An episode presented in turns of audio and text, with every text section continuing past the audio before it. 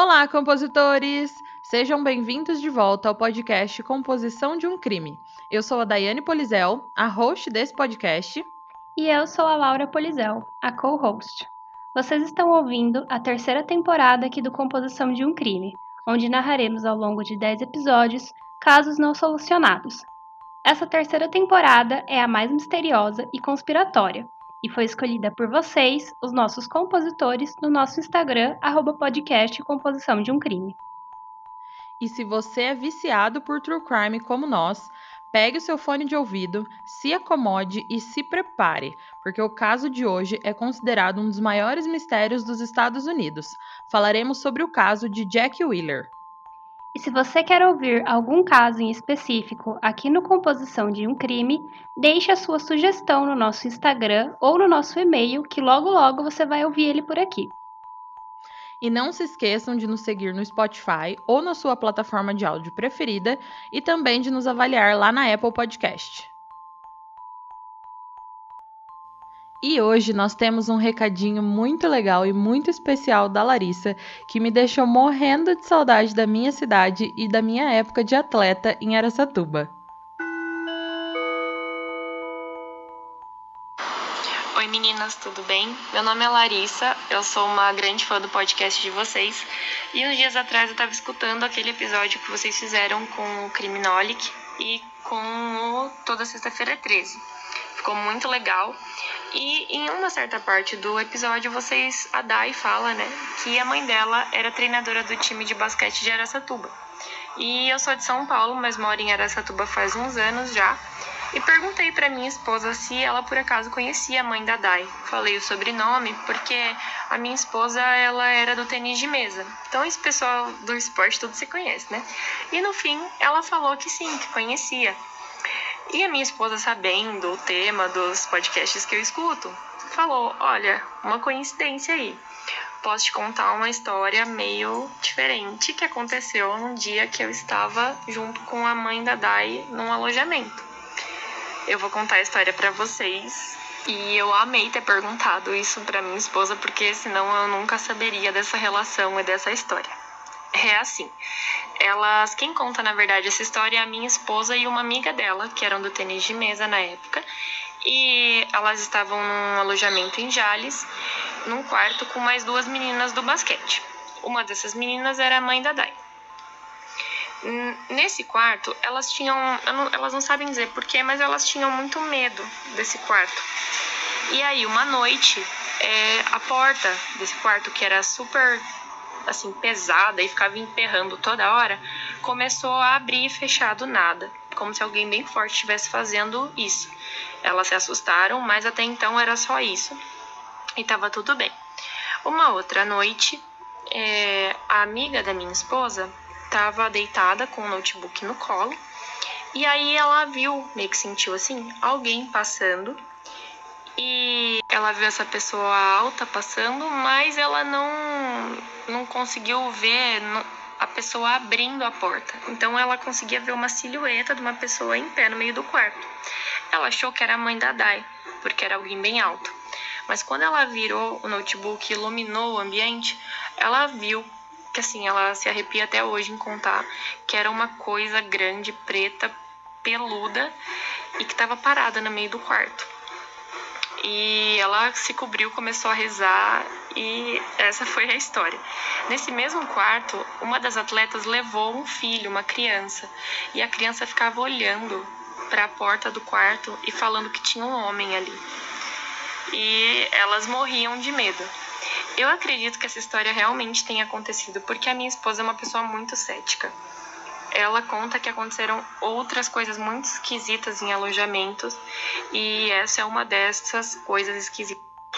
Muito obrigada pela atenção e pelo podcast maravilhoso e me desculpa pelos áudios que ficaram um pouquinho longos. É isso. Gente, até eu fiquei arrepiada com essa história.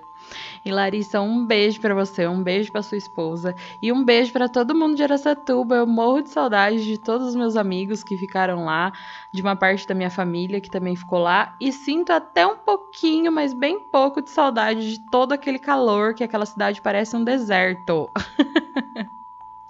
E, gente, façam igual a Larissa. Mandem seus recadinhos, mandem suas histórias bizarras e sinistras, porque tudo isso tem um lugarzinho muito especial aqui no nosso podcast.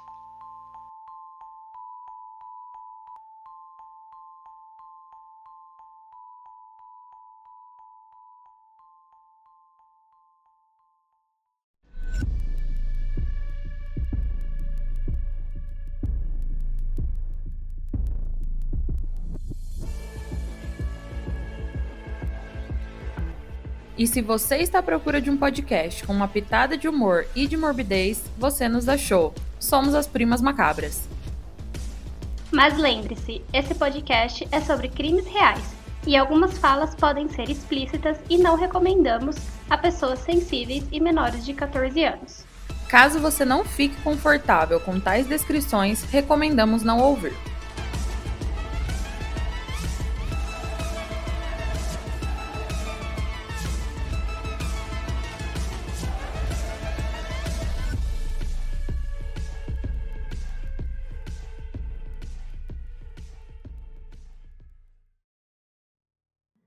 Foi no aterro sanitário de Cherry Island, em Wilmington, Delaware, no dia 31 de dezembro de 2010, que um corpo foi encontrado. Mas antes, vamos falar do homem encontrado morto nesse local. Jack Wheeler nasceu no dia 14 de dezembro de 1944 em Laredo, Texas, nos Estados Unidos. Wheeler tinha dois irmãos mais novos, eles cresceram com a sua mãe, a Janet Conley Wheeler, e a sua avó, pois o seu pai ele estava na Europa. Jack estudou em várias universidades de nome renomado, como a Harvard, West Point e Yale. Ou seja, o cara era muito inteligente, venhamos convenhamos, né? O Jack ele foi casado duas vezes. No primeiro casamento, ele teve dois filhos gêmeos que ele amava muito. E no segundo casamento, com a Catherine Clyce, que durou 13 anos, ele não teve nenhum filho, mas ele tratava os filhos da Catherine como se fossem dele. E ela conta no documentário da Netflix, O Mistério Sem Solução, que ele era muito amoroso e presente. Uma das principais características que os familiares descrevem o Jack era de que ele era um patriota e ele amava muito seu país. Ele serviu na Guerra do Vietnã e ele foi diretor executivo do Memorial aos Veteranos do Vietnã, onde ele mesmo planejou tudo. Ele era extremamente dedicado à sua comunidade e a causas sociais que poderiam, de algum jeito, melhorar a vida das pessoas. Durante o governo do George Bush, Mike Wine foi nomeado secretário da Força Aérea e, conhecendo o Jack como patriota que era, ele decidiu convidar o colega para trabalhar com ele e foi um sucesso. Jack ele trabalhava como assessor presidencial das administrações de Ronald Reagan e George Bush. O Jack era muito dedicado e reconhecido pelos colegas de trabalho. Eles diziam que o Jack tinha ideias maravilhosas antes mesmo de precisarem delas. Ele era muito querido e, apesar de todas as suas qualificações e qualidades, o Jack ele sofria de um transtorno muito comum e que a Daiane vai falar pra gente. Gente, ele sofria de transtorno bipolar. E falando um pouquinho sobre esse transtorno, eu vou dar uma explicada para quem não sabe o que é ou para quem sabe, mas tem alguma dúvida. Primeiro de tudo, o transtorno bipolar, ele é um transtorno afetivo e não um transtorno da personalidade, como é muito confundido.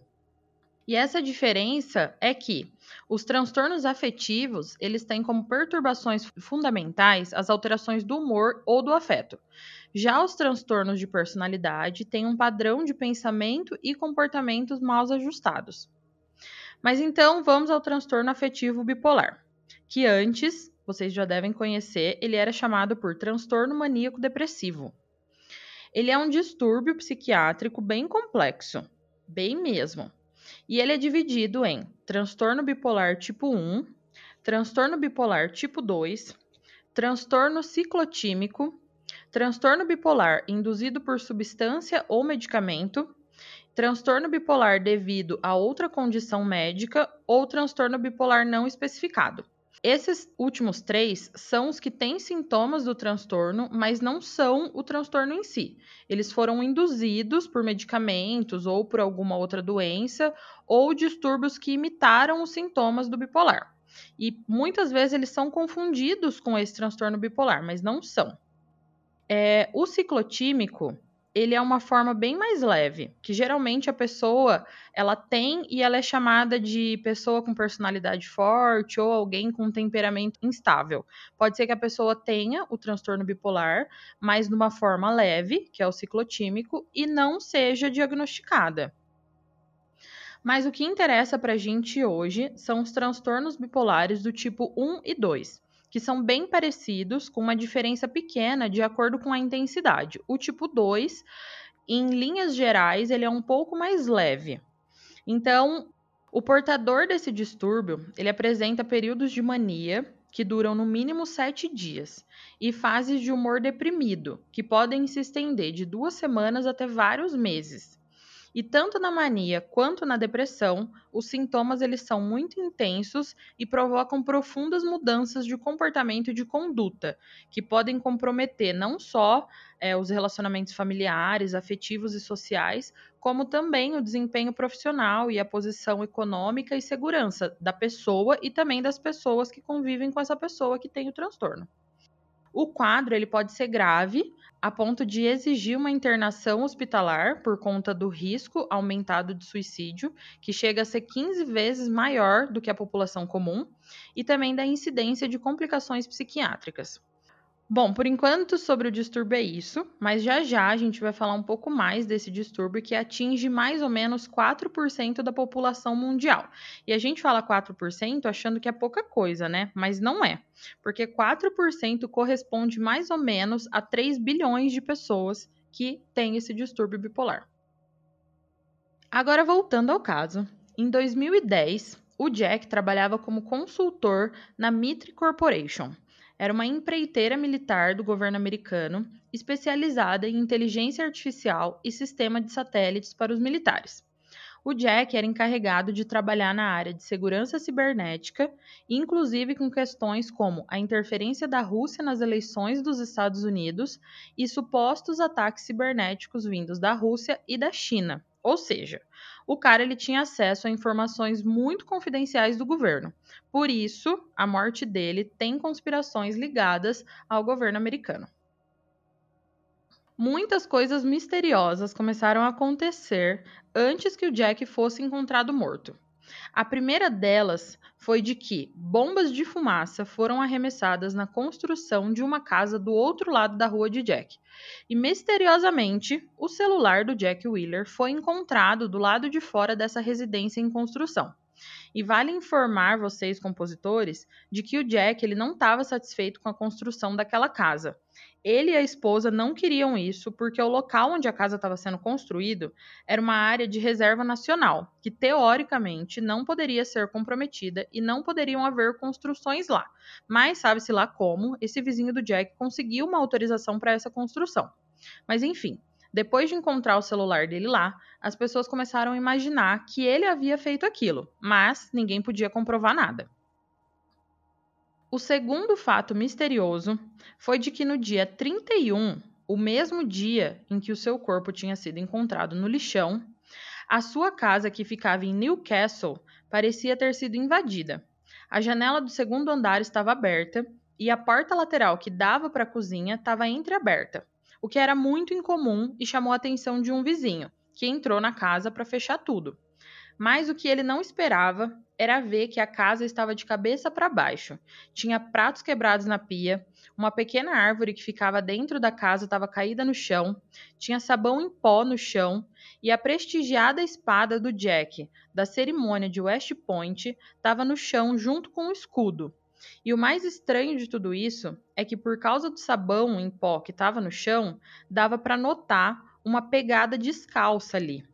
E apesar dessa ser uma cena sugestiva para roubo, nada tinha sido roubado. O vizinho ligou e notificou a polícia, e assim a polícia interligou tudo.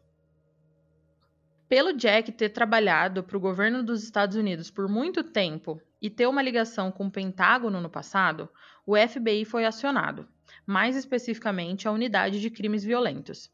Foram envolvidos pelo menos 10 órgãos federais na investigação da morte do Jack, entre eles a HF, o DEA e até mesmo a CIA. Com todas aquelas agências envolvidas e decididas a descobrir o que houve com aquele homem, eles começaram a recriar todos os passos do Jack Wheeler nos últimos dias. E é aí que a coisa começa a ficar estranha. O Jack havia chegado em Nova York na véspera do Natal e passou o feriado natalino com a esposa e seus filhos. Os familiares contam que tudo ocorreu como sempre foi: um Natal tranquilo, com o Jack sorridente e animado. Mas no dia 28 de dezembro de 2010, às 7 horas da manhã, o Jack foi embora. Ele disse que precisava voltar para Washington e pegou um trem.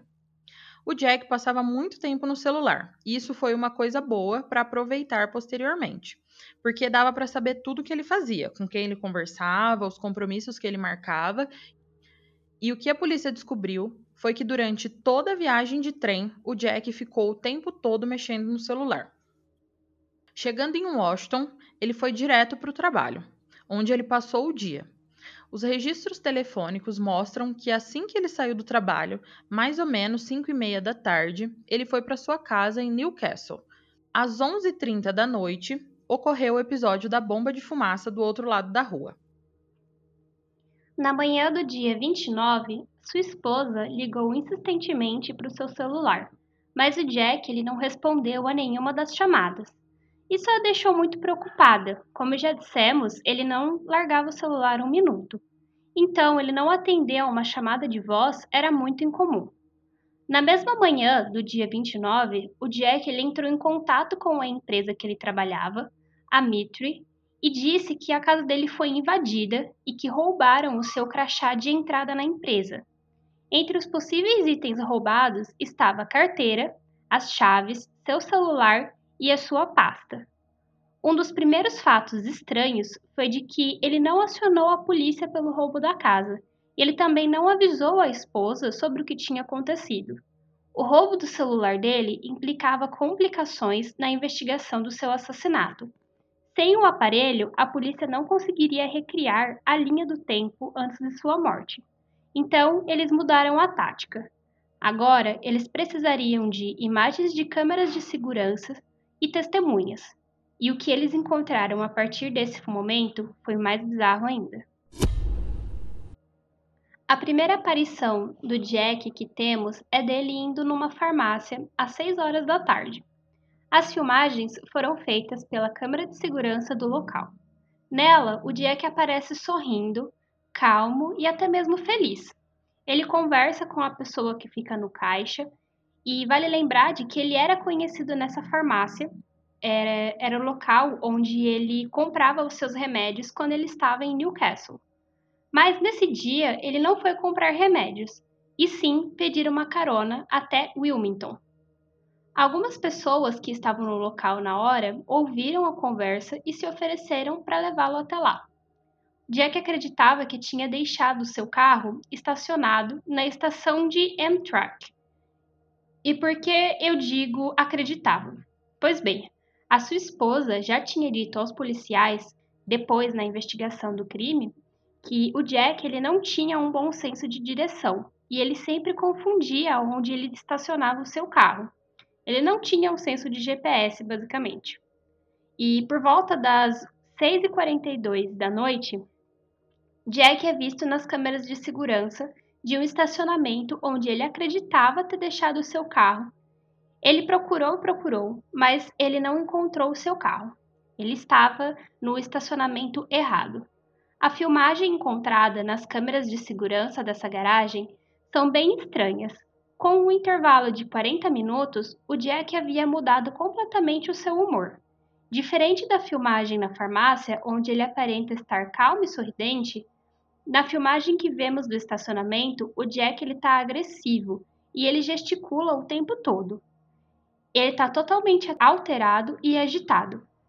Outra coisa muito incomum é de que ele está segurando um dos seus pares de sapato na mão, sem falar que ele fica olhando constantemente para os cantos ou para a porta.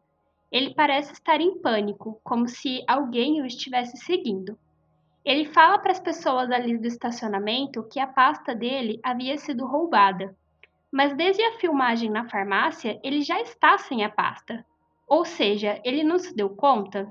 Só percebeu que estava sem ela ali? Esse intervalo de 40 minutos é o grande mistério por trás do assassinato do Jack. O que houve naquele intervalo de tempo? Compositores. Um pouquinho antes eu expliquei o que é o transtorno afetivo bipolar, né? Ele é marcado pelos episódios de mania e por episódios de depressão, certo? Nos momentos em que a pessoa está nos seus episódios de mania, ela se sente cheia de energia, eufórica e também pode se sentir irritada. Ela pode se sentir extra confiante, pode dormir menos e tem os pensamentos mais acelerados. Essa pessoa ela vai acreditar que ela está no seu melhor momento, no melhor estado mental possível. E por isso pode se envolver em atividades de risco sem pensar direito nas consequências. Ela literalmente perde a noção da situação que ela está, inclusive tendo alucinações, escutando e vendo coisas que não existem. Essa psicose maníaca é uma forma extrema de mania e que pode acontecer especialmente se a pessoa estiver sem a sua medicação ela pode ter sintomas psicóticos parecidos com os presentes na esquizofrenia, como se sentir perseguida, andando e correndo de um lado para o outro. Então imaginem que é algo pesado e algo que podemos acreditar que o Jack estava sofrendo no momento em que ele foi flagrado pela câmera, né? Porque ele estava agindo de uma forma extremamente estranha. A esposa dele, após o crime, na, nos seus depoimentos, ela relata que o Jack nunca ficava sem os seus medicamentos. Mas a gente não pode ter certeza se ele tomou os medicamentos aquele dia ou não, né? Até porque é muito provável que não, pois a gente viu uma filmagem onde ele aparecia calmo e tranquilo na farmácia e 40 minutos depois ele estava extremamente agitado. Pode ser que isso não seja um sintoma específico da psicose, pode ser que realmente alguma coisa tenha acontecido, mas por ele sofrer desse distúrbio, a gente pode acreditar sim que ele estava num episódio de mania muito extrema. No dia 30 de dezembro de 2010, o Jack é visto novamente nas câmeras, 20 horas depois do ocorrido no estacionamento. Mas dessa vez ele é visto no subsolo do Nemours. É um prédio comercial no centro de Wilmington. Os investigadores do caso encontraram provas de que o Jack havia passado a noite naquele local. Ele foi visto passando por vários corredores do prédio e funcionários do, do edifício disseram ter visto algo na escada, como se fosse alguém dormindo. Mas a polícia não encontrou provas nem objetos pessoais do Jack naquele local. A conclusão que os investigadores tiveram foi de que o Jack não conseguiu encontrar o seu carro e estava sendo ou se sentindo perseguido, como a Daiane falou. Então, ele se escondeu nesse edifício do Nemours. Às 8h30 da noite, o Jack é filmado deixando esse prédio, mas ele mudou de roupa. Antes ele vestia um terno casual e agora ele tá com um casaco escuro, algo que a família achou estranho, porque eles nunca tinham visto ele usando alguma coisa assim. E a segunda filmagem obtida é do Jack passando rapidamente pela área onde ficam os manobristas no prédio. Depois ele foi filmado passando pelo viaduto. E esse é o último vídeo em que vemos Jack Wheeler com vida. Às 9h56 da manhã do dia 31 de dezembro de 2010, o corpo de Jack é encontrado no aterro sanitário de Cherry Island. A cena do crime estava comprometida, até porque o corpo estava num aterro sanitário, né? Então vocês imaginem. Se estivesse qualquer prova do crime, ela já estava destruída ou perdida no meio de tanto lixo. Mas os investigadores fuçaram bastante e conseguiram descobrir que esse lixo tinha vindo da cidade de Newark. A polícia da cidade conseguiu descobrir o caminhão de lixo que pegou o corpo do Jack Wheeler. Eles localizaram duas lixeiras que faziam parte da rota desse caminhão. A perícia foi chamada nesse local e eles conseguiram uma amostra de DNA parcial em uma dessas lixeiras, que comprovavam que Jack tinha passado por ali. E, gente, agora nos perguntamos: como que o cara conseguiu sair de Wilmington e foi até Newark sem ser visto por nenhuma câmera de segurança? E como que o cara parou dentro de uma lixeira em Newark? É muito mistério e é muito estranho. Uma testemunha se apresentou na delegacia da cidade e disse ter visto Jack Wheeler entrar num táxi às 11 horas da noite e que ele teria dividido o táxi com uma pessoa ao saber que os seus destinos eram iguais. Ambos iam para Newark. Mas o Jack não tinha o porquê ir para essa cidade. Então, isso é outro mistério que a gente não sabe.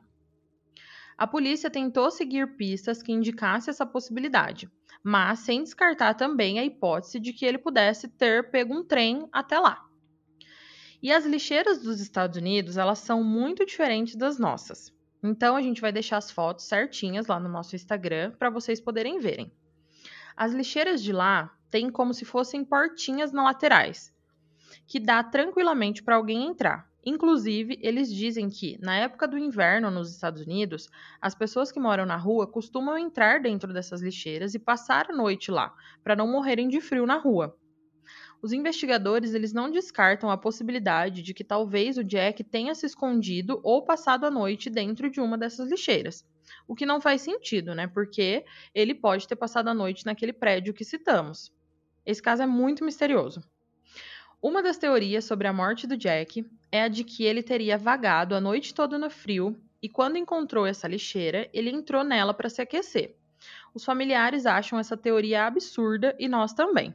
Até porque, né, se a pessoa tá dentro da lixeira, a hora que ela ouve o barulho do caminhão e sente o barulho do caminhão, ela vai sair correndo, no mínimo ela vai falar: "Ô, oh, tô aqui, para, né?". Não vai se deixar ser jogada para dentro do caminhão. Ou também, se ela for jogada com vida dentro do caminhão, ela vai bater no caminhão, tentar sair, falar, viu? Socorro, tô, tô aqui. aqui. É, alguém me nota, por favor. Sim, então a gente só pode concluir que ele estava desacordado ou já morto quando estava dentro daquela lixeira. Exatamente. Na conclusão da necrópsia, concluíram que o Jack havia sido assassinado. Ele foi espancado antes de morrer. Ele aspirou o próprio sangue, teve contusões graves, fraturas de diversos tipos. O pulmão foi perfurado, as costelas quebradas, ele teve ferimento exposto no pescoço, diversos machucados no rosto e hemorragia na área da cabeça, e a causa da morte eles colocaram no laudo apenas como trauma contundente. Isso me lembra o caso do menino Henry, que tá super em alta, né? Ah, verdade. Acabou de chegar uma notificação para mim da UOL sobre esse caso. Que os pais foram. O, a mãe e o padrasto, né? Foi preso? Uhum.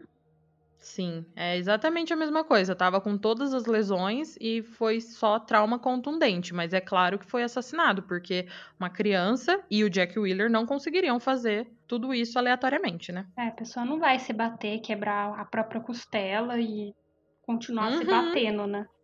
Não Sim. E esse caso nos deixa com muitas incógnitas na cabeça. Será que o incidente da bomba de fumaça teve relação com a morte de Jack? Na época de sua morte, ele estava numa disputa com a imobiliária e os vizinhos contra a construção dessa casa no outro lado da rua. Será que ele estava mexendo com pessoas perigosas? A outra teoria é de que Jack havia ficado muito chateado por não conseguir impedir a construção da casa. E quando voltou para sua casa após soltar as bombas de fumaça, ele teve um ataque de fúria e começou a destruir seu próprio lar. Mas, apesar dele estar irritado com toda aquela situação, nós acreditamos que ele não conseguiria causar tanto dano em si mesmo, né? Ele foi espancado por outra pessoa e assassinado. Será que isso tem alguma ligação com o governo? Eu acho realmente que ele pode ter ficado irritado e ter destruído a própria casa, mas não causado aqueles danos em si mesmo, né? Sim, eu acho que é uma teoria absurda de que ele, sei lá, se bateu, se machucou e morreu, assim. Foi suicídio. Uhum, absurda. Não tem, não tem nexo. E se ele sabia demais e ameaçou pessoas importantes, em um caso como o de Jack Wheeler, precisamos estar preparados para qualquer reviravolta, porque tudo é possível. E a pasta de Jack? Aquela que ele nunca se separava, nunca foi encontrada. Ou seja, pode ser que tinha alguma coisa importante naquela pasta para ela nunca ter sido encontrada, né? Sim, porque se ele ficava com a pasta o tempo inteiro e não desgrudava da pasta, significa que tinha coisas importantes ali dentro. E como ele trabalhava para o governo, a gente pode imaginar que essas coisas importantes eram relacionadas ao, ao governo, né? E se essa pasta sumiu, alguém queria as informações que estavam ali dentro. Sim, ou até mesmo o próprio governo, né? Sim, nossa, é tudo muito estranho. Gente, dá para pensar em um milhão de teorias, né? Nossa, demais. Sim, mas o mais estranho é ele tá bem, depois de repente ele tá super agitado e tá mal, e no outro dia aparecer morto. Tipo, não apareceu ninguém atrás dele nas filmagens, não apareceu nada. Não tem testemunha que viu ele sendo perseguido. Nada, né? É muito parecido, se a gente pensar assim, é, por conta do transtorno bipolar, por conta dele estar tá nessa filmagem meio transtornado, com o sapato na mão, com cara de que não sabe o que tá acontecendo, a gente pensa no caso da Elisa Lam, né? Que ela uhum. tava desse jeito também, mas o dela foi no final, acabou que é, foi mais provável para um, um acidente barra suicídio. Mas o dele é comprovado que foi um assassinato, que ele foi morto a pancadas. Sim, que ele foi espancado até morrer praticamente, né? Sim, eu já penso até em teorias da conspiração do tipo, alguém trocou o remédio dele para ele ficar daquele jeito muito doido, aparecer nas câmeras muito doido e transtornado, e aí matou ele para fingir que ele tava sem remédio e que não foi uma morte. Nossa, eu já viajo. Nossa, viaja mesmo, mas é uma teoria válida. Sim, porque se quem fez isso eram pessoas que sabiam do trabalho dele, conheciam a rotina dele, sabia que ele tomava remédio, né? E se ele tomava o remédio sempre, frequentemente e nunca deixava de tomar, a explicação para ele estar tá daquele jeito, como se não tivesse tomado remédio, é que alguém substituiu o remédio por outra coisa ou deixou de dar o remédio para ele, porque eu acho que voluntariamente ele não ia deixar de tomar o remédio. Não mesmo, até porque a esposa dele afirma de que ele era muito cauteloso com os horários que ele tinha que tomar o remédio, que ele nunca esquecia e que ele era preocupado com a saúde mental dele, até porque ele aceitava que ele tinha um, um problema, né? Não era uma pessoa que, que negava isso. Então, uhum. ele ter parado de tomar o remédio por conta também é uma coisa meio absurda de se pensar. Então, ou é Sim. é isso mesmo, ou alguém trocou os remédios dele para ele ficar doidão e é, aparecer na, nas filmagens, né? Nossa, a pessoa que matou, nossa, teve que premeditar isso por muito tempo, né? Sim, é coisa de filme mesmo. Filme americano de conspiração com o governo, é exatamente isso. É, tá, mas vindo de um governo eu também não duvido nada. Nem eu. Ainda mais lá, que a gente vê todos os filmes. Exatamente. Tudo que é de ruim tem origem nos Estados Unidos. Sim.